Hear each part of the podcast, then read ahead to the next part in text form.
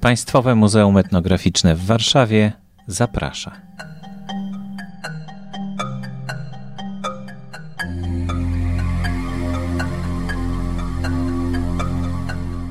Paweł Matwiejczuk, kurator wystawy Biblia Pauperum, sztuka ubogich i wykluczonych, obraz Boga w sztuce ludowej. Ekspozycja Biblia Pauperum jest przedsięwzięciem szczególnym z kilku powodów. Pierwszy z nich to taki, że nie mieści się ona w granicach wyznaczonych przez architekturę sali wystawowej. Otóż przychodząc do muzeum, zaczynamy być powoli w tę wystawę wciągani, zapraszani przez bardzo taki niespotykany, aczkolwiek dawno temu wymyślony sposób wystawiania rzeźb i obrazów o tematyce ludowej. Mianowicie pierwsze takie inkluzje czy zaproszenia do tej wystawy znajdują się w zupełnie innej galerii wystawienniczej. W galerii, która przedstawia, wystawia tak naprawdę narzędzia, narzędzia rolnicze, narzędzia rzemieślnicze, która mówi po prostu o zwykłym, codziennym życiu człowieka. Tam w kilku takich miejscach, bardzo mocno związanych z opowiadaniem i narracją tejże wystawy, znajdujemy już pierwsze dzieła sztuki, które są właśnie drogowskazami kierującymi zwiedzającego ku galerii głównej. Żeby nie opowiadać o wszystkim, opowiem tylko o jednym miejscu, na przykład w aneksie poświęconym rybołówstwu. Możemy zobaczyć z jednej strony głowę szczupaka, taką zwyczajną suszoną, jak w każdej smażalni rybnej, ale obok tej głowy znajdują się dwie butelki z początku XX wieku, w które jakiś pobożny i bardzo utalentowany człowiek powkładał i skomponował właściwie przedstawienie ukrzyżowania pańskiego. Dlaczego to się ze sobą łączy? No otóż dlatego, że wiekowi dość spożywcy ryb wierzą, a przynajmniej wierzyli do niedawna, że w głowie szczupaczej znajdują się wszystkie atrybuty męki pańskiej. Mamy tam młotki, gwoździe, drabiny, liny i obok tej właśnie suszonej głowy, bardzo takiej prozaicznej, aczkolwiek przyznam, że prywatnie zupełnie nie do dostania w ostatnich czasach, po znajomości i to kanałami jakimiś różnymi tutaj sprowadzałem tego naszego szczupaka.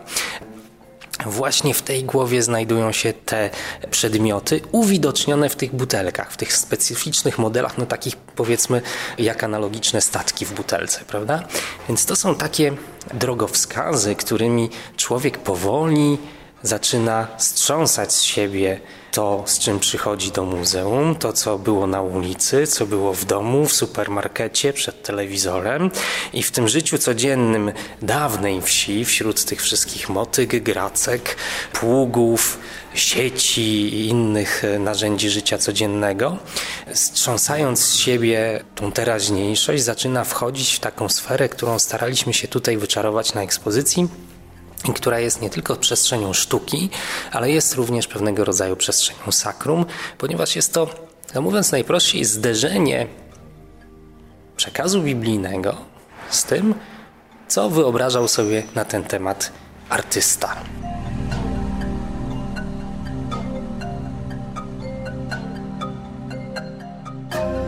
Termin Biblia Pauperum, czyli Biblia ludzi ubogich, to się oczywiście nie odnosi do zasobności portfela żadną miarą.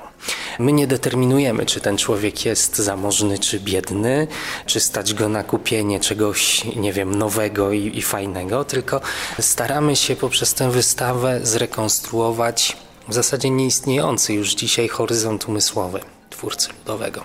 Wstrzeliwujemy się w pewnym sensie w Tegoroczne obchody 1050. rocznicy Chrztu Polski. Traktujemy o sprawach religijnych, o chrześcijaństwie ludowym i jego wyrazie prawda, w sztukach plastycznych, ale również mm, prezentujemy dzieła ludzi, którzy w zasadzie wtedy właśnie, w większości przynajmniej, byli w pełni sił twórczych.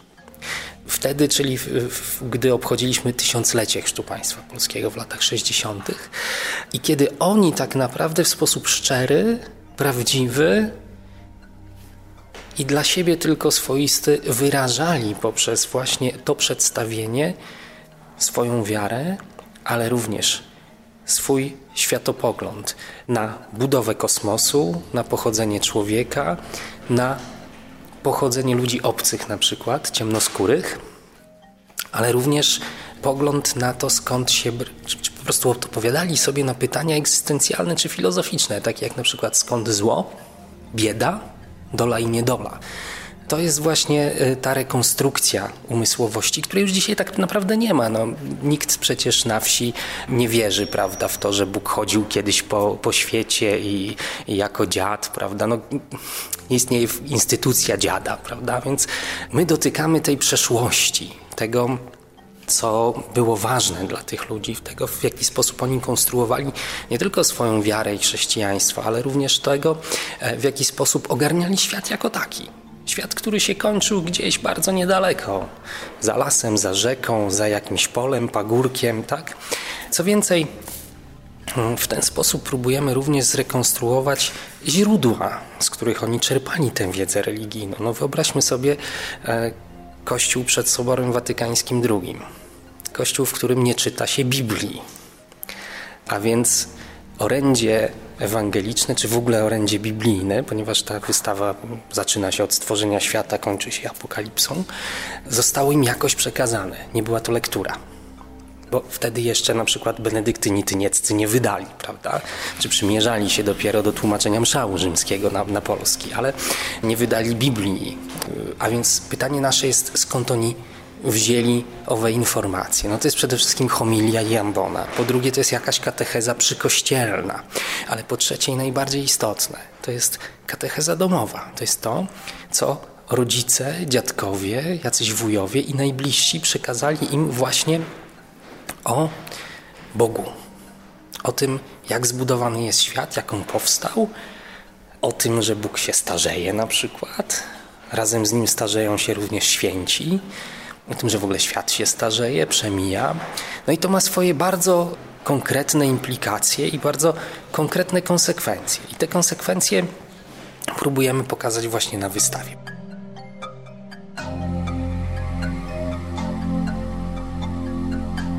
Na wystawie najogólniej można zobaczyć no, ponad 120 zabytków polskiej sztuki ludowej, rzeźby i malarstwa. W większości jest to malarstwo na szkle, ale nie tylko, jest to malarstwo na pilśni, na, na płótnie. Oczywiście temat jest jeden. Temat jest biblijny. Rozpoczynamy naszą narrację od stworzenia świata. Stworzenia świata, które w perspektywie ludowej jest właściwie y, całkowicie nieortodoksyjne. Otóż w trakcie y, aktu kreacji walczą ze sobą tak naprawdę Pan Bóg i walczy ze sobą diabeł. Znaczy, jeden z drugim walczy, nie sami ze sobą.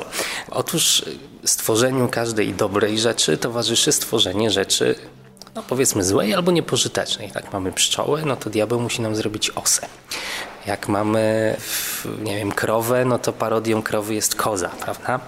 Więc pokazujemy takie, ta, takie zmaganie się dobra i zła w akcie kreacji, bo to jest dla tych ludzi całkowicie normalne. To jest próba właśnie też odpowiedzi na, na, na, te pytania egzystencjalne. Skąd to, co dobre i pożyteczne, skąd to, co złe i szkodliwe, prawda? Z drugiej strony próbujemy też odpowiedzieć na pytanie, skąd zło, upadek człowieka. I do tego ludzie e, ze wsi podchodzili w bardzo prosty, swoisty sposób. Otóż no cóż, trzeba pamiętać, że jest to pewnego rodzaju struktura społeczna, schierarchizowana również według płci. Kłania nam się teraz jakiś gender, więc według tegoż właśnie studium, no, mężczyzna tam był tą osobą panującą, rozumną. Kobieta, która oczywiście pochodzi nie, nie tylko z mężczyzny, ale w ludowej teologii czy przekazie o stworzeniu jest po prostu stworzona z psiego ogona. Nawet nie z żebra, bo żebro zeżarł pies a Bóg próbował go złapać i uchwycił go za chwost, więc mu urwał. No i z tego co miał, to stworzył babę. W związku z powyższym Adam po prostu jej nie dopilnował. Poszedł albo do Boga porozmawiać, bo miał tak we zwyczaju, albo poszedł doglądać zwierząt, Mamy te wszystkie zwierzęta na ścianach, mamy tych prarodziców również zaklętych w, w, pracach plastycznych. No i konsekwencją tego jest po prostu zwykła ciekawska ciekawski po prostu wyczyn niewiasty, która dała się skusić wężowi. Wężowi, który im po prostu zazdrości przyjaźni z Bogiem, szczęścia, tego wszystkiego, czym zostali obdarowani. No i niszczy ten właśnie idealny, można powiedzieć, układ, tę sielankę złotego wieku, prawda? Adam nie dopilnował swojej kobiety, nie dopilnował Ewy, ona sprowadza grzech, sprowadza nieszczęście, w efekcie śmiertelność i wygnanie. Kolejną stacją jest na przykład potop. Potop jest niezwykle szerokim polem interpretacyjnym. W historii o potopie próbujemy uzyskać odpowiedź na pytanie o o to, dlaczego na przykład istnieją rzeczy, no właśnie, plugawe, paskudne, złe, y, skąd się wzięły te zwierzęta, które na przykład nas gryzą, tak jak komary, dlaczego one nie zginęły w falach potopu i dlaczego nie zginął diabeł, bo pamiętajmy, że diabeł ludowy jest istotą bardzo cielesną. On ma swoje ciało, rogi, kopyta, on może chorować, on może wyzdrowieć, on może być silny, słaby, sprytny, głupi i tak. Przeznaczeniem diabła była rzecz jasna zagłada. Podobnie jak złych ludzi, podobnie jak niepożytecznych, złych zwierząt. Ale okazało się, że po pierwsze diabła do korabia czy do, do arki wpuściła baba, która jest z nim przecież blisko od momentu upadku, a powtórem Dostała ona również od Pana Boga, i to jest bardzo znany i powszechny topos, worek. W worku miała całe to plugastwo, które miała wrzucić do wody, jak tylko tej wody przybędzie i jak tylko znajdą się w bezpiecznym e, korabiu czy w bezpiecznej arce. Ona oczywiście tego nie zrobiła i po tym jak woda opadła, po tym jak Wyszli wszyscy szczęśliwie ocaleni na ląd. No, co zrobiła ciekawska niewiasta? Rozplątała ten worek i wypuściła plugastwo na świat. Za co? Pan Bóg zamienił ją w bociana. Tego bociana mamy również obok tego naszego opowiadania, który symbolizuje właśnie ową babę, która za pokutę teraz chodzi po naszych polach i wybiera z powrotem to, co wypuściła na świat, żeby oczywiście no, zadośćuczynić czy, czy wykonać tą swoją e, pokutę.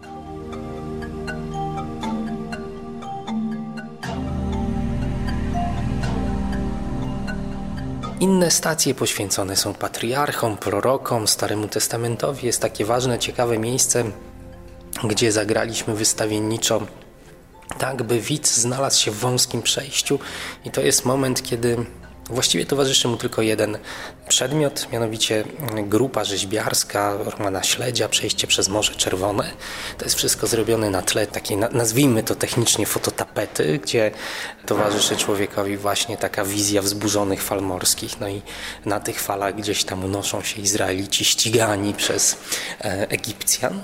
Paradoksalnie w ludowej wizji rzeczywistości z tego aktu wzięły się tak zwane faraony.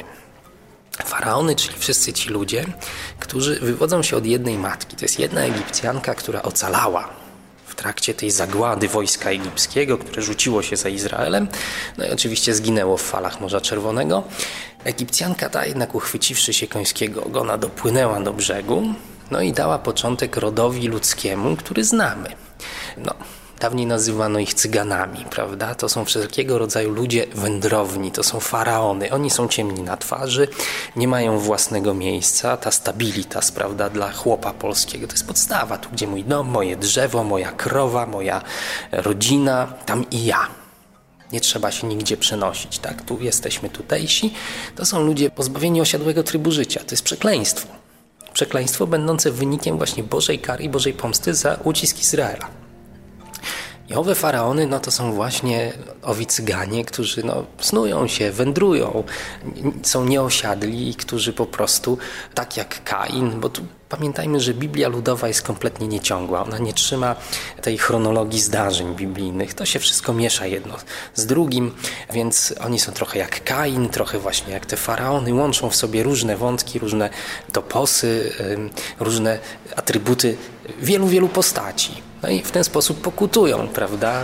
Będąc między nami, no będąc jeszcze do tego śniadzi inni, no to też jest ten, ten znak od Boga, prawda? Że to są właśnie ci, ci nazwijmy ich dawni prześladowcy czy potomkowie prześladowców.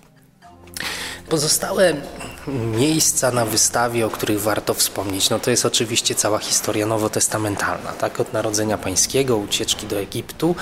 Bardzo istotnym, myślę, i takim e, jeszcze tego nie widać u nas na, na montażu, ale to jest ten moment chrztu pańskiego, gdzie Tutaj nad tymi artefaktami, dziełami sztuki znajdą się jeszcze nasze flagi narodowe. Dlaczego? Dlatego, że to jest moment, w którym Chrystus, Jego matka, tej wizji właśnie ludzi ubogich duchem.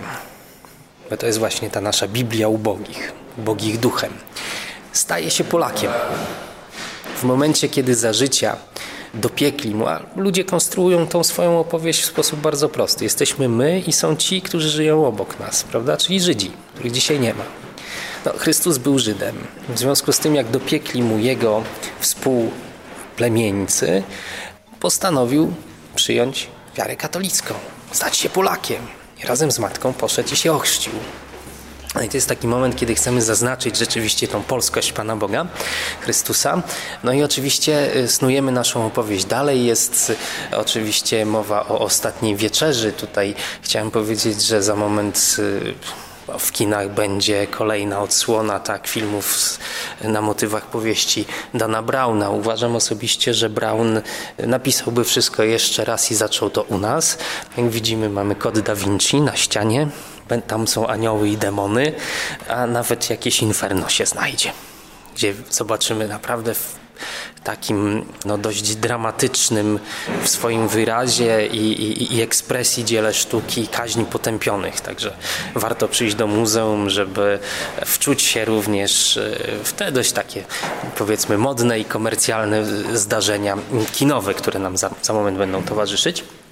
No niemniej ta nasza dalsza część opowieści dalej splata się z, tym razem już z Ewangelią z jej opowieścią, ale do tej Ewangelii dalej są jakieś właśnie inkluzje e, będące e, takim ludowym apokryfem. Tak? Na przykład mamy historię związaną z męką pańską i z tym, jak wygląda jaskółka. Jaskółka, która no wiadomo jest czarna, ale tutaj okolice dzióbka, pyszczka oczu y, ma czerwone.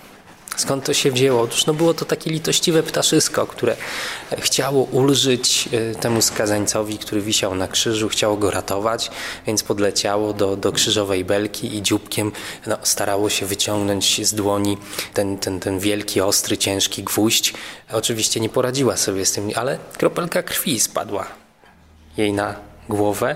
No i od tej pory cały jaskółczy ród tak nosi to na znak, że no, ta pierwsza Jaskółka była tą właśnie szlachetną, pełną dobroci, litości, istotą, która przeceniła własne siły wprawdzie, ale w odruchu dobrego serca chciała ratować skazańca, którym był akurat Jezus Chrystus, no i sam jej Stwórca, prawda, i który tak ją pięknie obdarował.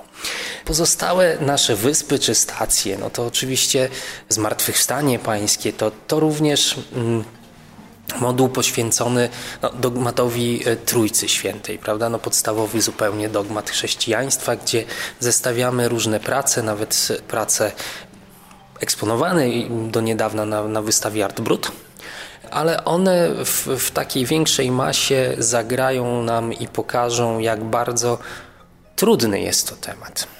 Trudny, no bo teologowie sobie łamią nad tym głowę, natomiast okazuje się, że. Mm, Albo będzie to naśladownictwo wzorców kościelnych, takie bardzo proste, no, przejmujące pewną formę klasyczną, prawda, przedstawienia trójcy, albo będzie to mm, swego rodzaju taka, nazwijmy to, chłopska matematyka na zbiorach.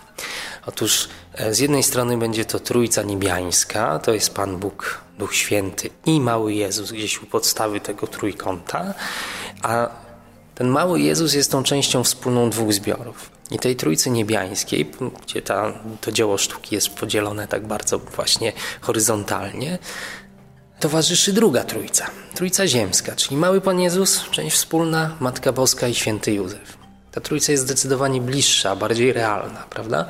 No jest Ojciec, Matka i Dziecko, więc Pokazujemy również tę, tę stronę taką, powiedzmy, nie tylko niebiańską, ale i ludzką. Powiem więcej, kolejne odsłony czy kolejne wyspy, no to są oczywiście aniołowie i diabły. Diabeł, no anioł wiadomo, anioł stróż, anioł jako członek dworu niebieskiego, ten, który stoi przed Bogiem, oręduje, no trzej aniołowie znani, prawda, z e, Biblii, z apokryfów, czyli archanioł Michał, archanioł Gabriel, no i apokryficzny Rafał, też się znajdą na naszej ścianie, ale diabeł, diabeł, który jest w zasadzie bardzo bliski mm, polskiemu chłopu, bo on wyraża nie tylko zło, on wyraża pewnego rodzaju dążenia chłopskie. On jest strażnikiem skarbów. On jest tym takim kubą, który mieszka gdzieś w wiatraku, który straszy, który zaprasza, bo jest w stanie coś zaoferować. Jak chłop jest sprytny, to go okpi. Wydrze mu skarb, a diabła puści na świat, prawda, pozbawionego nie tylko jego mocy, ale również jego bogactwa. No ale jest jeszcze jeden ważny e, powód. Ten diabeł bardzo często, i też mamy go takim właśnie tutaj przedstawionym, mm, przypomina o tych kilku stuleciach, kiedy chłop widział tego diabła w nikim innym jak tylko w drugim Polaku, czyli swoim panu, a więc szlachcicu. To jest ten, który go po prostu uciskał. To nie jest tylko jakiś tam Niemiec, prawda, do którego jesteśmy przyzwyczajeni do takiej wizji diabła. Nie, to jest też ten jego właśnie rodzimy, znany, niecierpiany Pan, tak naprawdę.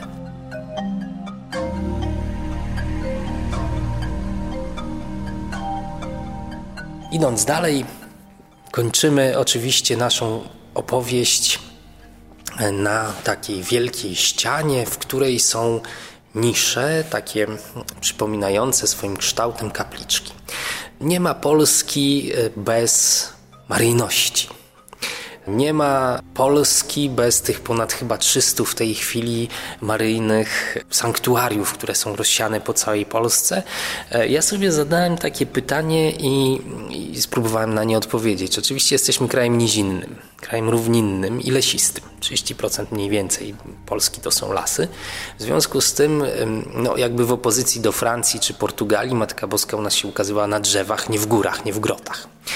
Początkowo chciałem, żeby to było drzewo, ale zmieniliśmy e, koncepcję na tą kapliczkę, bo ona jest bardziej swojska. Zaczynamy od drzewa poznania dobra i zła, od pokuszenia, kończmy na, na Marii Pannie, która jest w kapliczce. Ale to jest też opowieść o potrzebie transcendencji, o potrzebie kontaktu z tym, co jest niezwykłe, z którą człowiek Anno Domini 1966 przenosił się ze wsi do miasta. To jest wielki moment, prawda? No jeszcze mamy Gomułkę, za, za 4 lata będzie Gierek, wielkie budowy, wielkie inwestycje, wielkie przesiedlenia, czy migracje, bo to nie są przesiedlenia lud ludności ze wsi do miasta. No, a z, z nimi idzie ich głowa, mentalność, obraz świata i to pragnienie przeżywania tej niezwykłości w otoczeniu, które jest zupełnie inne właśnie od lasu, łąki, rzeki, pola. I ta niezwykłość się objawia. Wiele, wiele gazet, tygodników przypominało ostatnimi czasy o niezwykłościach właśnie tych, o których chcę powiedzieć i które tutaj upamiętniamy. E, o wszelkiego rodzaju objawieniach i obrazach, które były na fasadach gierkowskich bloków, na szybach, na klatkach schodowych. My w ten sposób mm, poprzez te nasze maryjne e, akcenty, ale tam też jest taka specjalna dziura, przez którą będzie można zajrzeć e, do takiej ciemnej przestrzeni i objawi nam się tam taka Maria Panna z dzieciątkiem. To jest zaciek ale tak niesamowicie sugestywny, że e, człowiek obdarzony wyobraźnią bądź jakąś tam wrażliwością dostrzeże tam na pewno Madonnę z dzieciątkiem. Natomiast oddajemy w ten sposób hołd właśnie tej potrzebie obcowania z transcendencją, która została unicestwiona w ostatnich czasach. No, termomodernizacja budynków sprawiła, że fasady zostały ocieplone styropianem, zaciągnięte klejem, siatką i pomalowane, a objawienia zostały gdzieś pod spodem. Co więcej, wymiana okien prawda? Tych, gdzie szyby były w krzywych jakichś tam, czy wypaczonych drewnianych ramach. Jeszcze do tego e, dawne szyby były ciągnięte, one nie były lane. Także jak się patrzyło na szybę w naszych domach, a ja mieszkałem w takim właśnie bloku, no to tak patrząc pod kątem można było widzieć ten obraz trochę rozmyty, trochę jakiś taki koślawy. Natomiast teraz okna plastikowe czy drewniane, one są po prostu zaopatrzone w szyby lane, więc tam nie ma żadnych e, nierówności pod jakim kątem byśmy nie patrzyli, zawsze widzimy taki sam świat. Więc mm, wracając do tego tematu, no składamy ten hołd, e, upamiętniamy i, i zaznaczamy, że było coś, prawda, w przestrzeni miasta, co e, było dla tych ludzi ważne. No proszę zobaczyć, nie wiem, no, nie, nie, my się z nikogo nie nabijamy. Bierzemy to wszystko naprawdę na bardzo poważnie.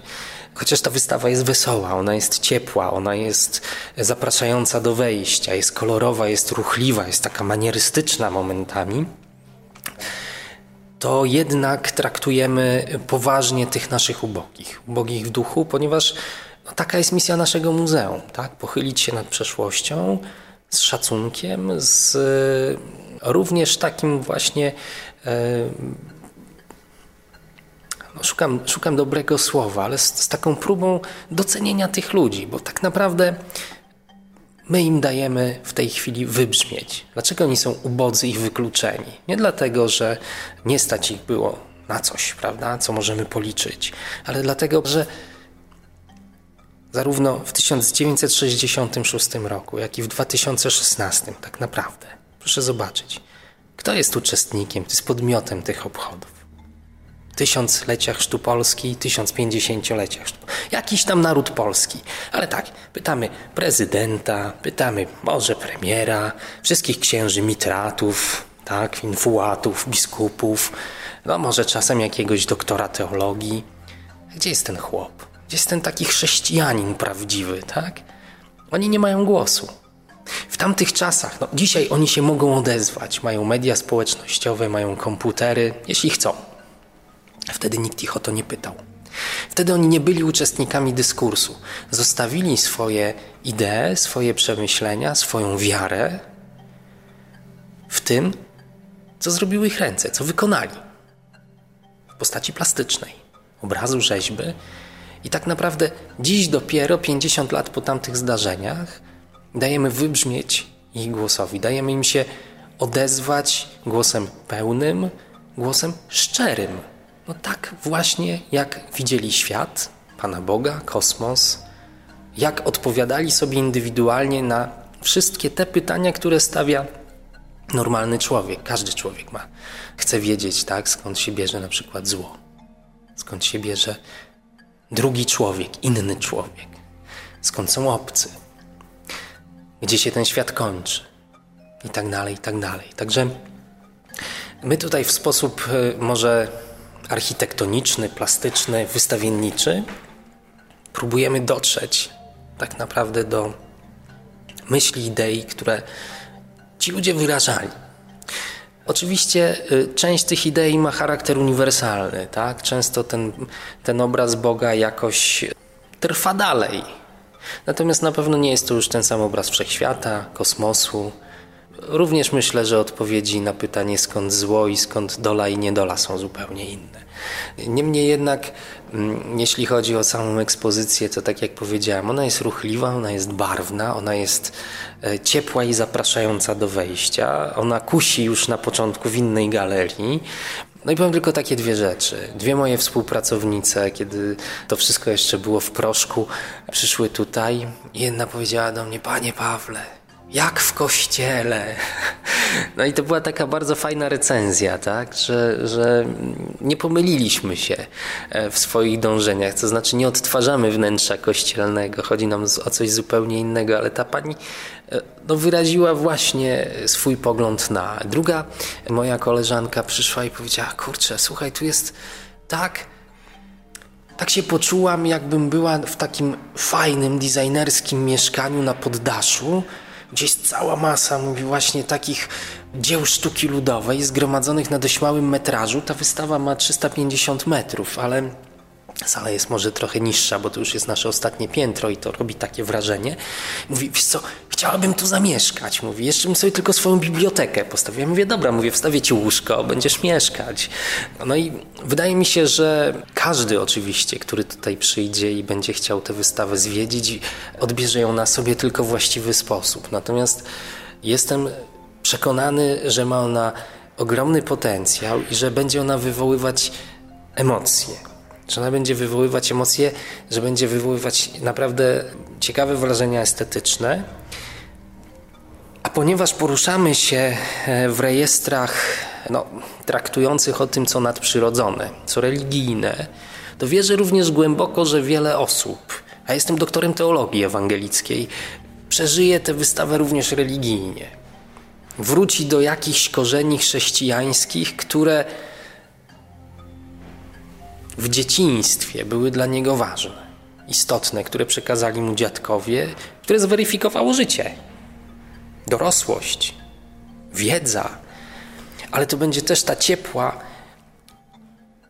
mądra i myślę pełna dobrych emocji podróż w głąb samego siebie, w głąb własnej przeszłości, bo nie wierzę, żeby e, osoby starsze nie pamiętały opowieści o szczupaku, e, nie pamiętały opowieści o diable, który gdzieś na rozstajnych drogach mamił dziadka, który furą zjechał z drogi i mm, zjechał na manowce i nie trafił do domu. No, może dziadek trochę zasnął, no, może w karczmie wypiło szklankę za dużo, ale zawsze się zwala na tego kogoś, kto jest winien, na tego diabła, na tego e, nieczystego, złego, czy, czy, czy, czy kogoś, kto w gruncie rzeczy jest, no właśnie, takim, takim listkiem figowym przykrywającym nasze własne niedoskonałości i nasze niedociągnięcia. Ta wystawa jest po prostu o ludziach, i dla ludzi. I, i, to jest e, chyba jej największy walor. E, i, I te środki, które tutaj zastosowaliśmy, rzeczywiście ona jest wystawienniczo inna od wszystkich tych, które organizowaliśmy do tej pory. I może dlatego, że jest tutaj z jednej strony pełna zabudowa, z drugiej pewien ażur, który wywołuje e, wrażenie gry świateł, wrażenie jakiegoś może lasu, może jakiejś na pewno zapach tych desek, które są świeżo utarte i wyszlifowane też robi swoje. No ona oddziałuje na, na, na masę zmysłów, ale, ale myślę, że nie tylko na zmysły, działa na, na, na emocje, działa na intelekt.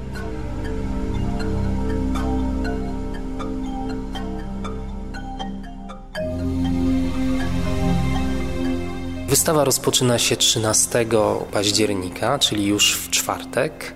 Wernisaż jest o godzinie 19. Serdecznie wszystkich zapraszam na otwarcie wystawy, a potrwa na pewno do końca tego roku kalendarzowego, a kto wie, może nawet i do Wielkanocy.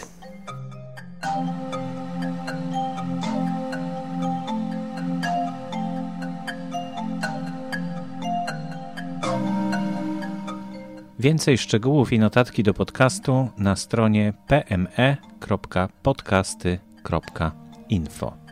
Strona Państwowego Muzeum Etnograficznego w Warszawie etnomuzeum.pl Zapraszamy do subskrybowania audycji przez iTunes. Podcast wspierany jest przez Fundację Otwórz się. Możesz pomóc w tworzeniu kolejnych audycji, przekazując dotacje na stronie otwórzsie.org.pl. Dziękujemy.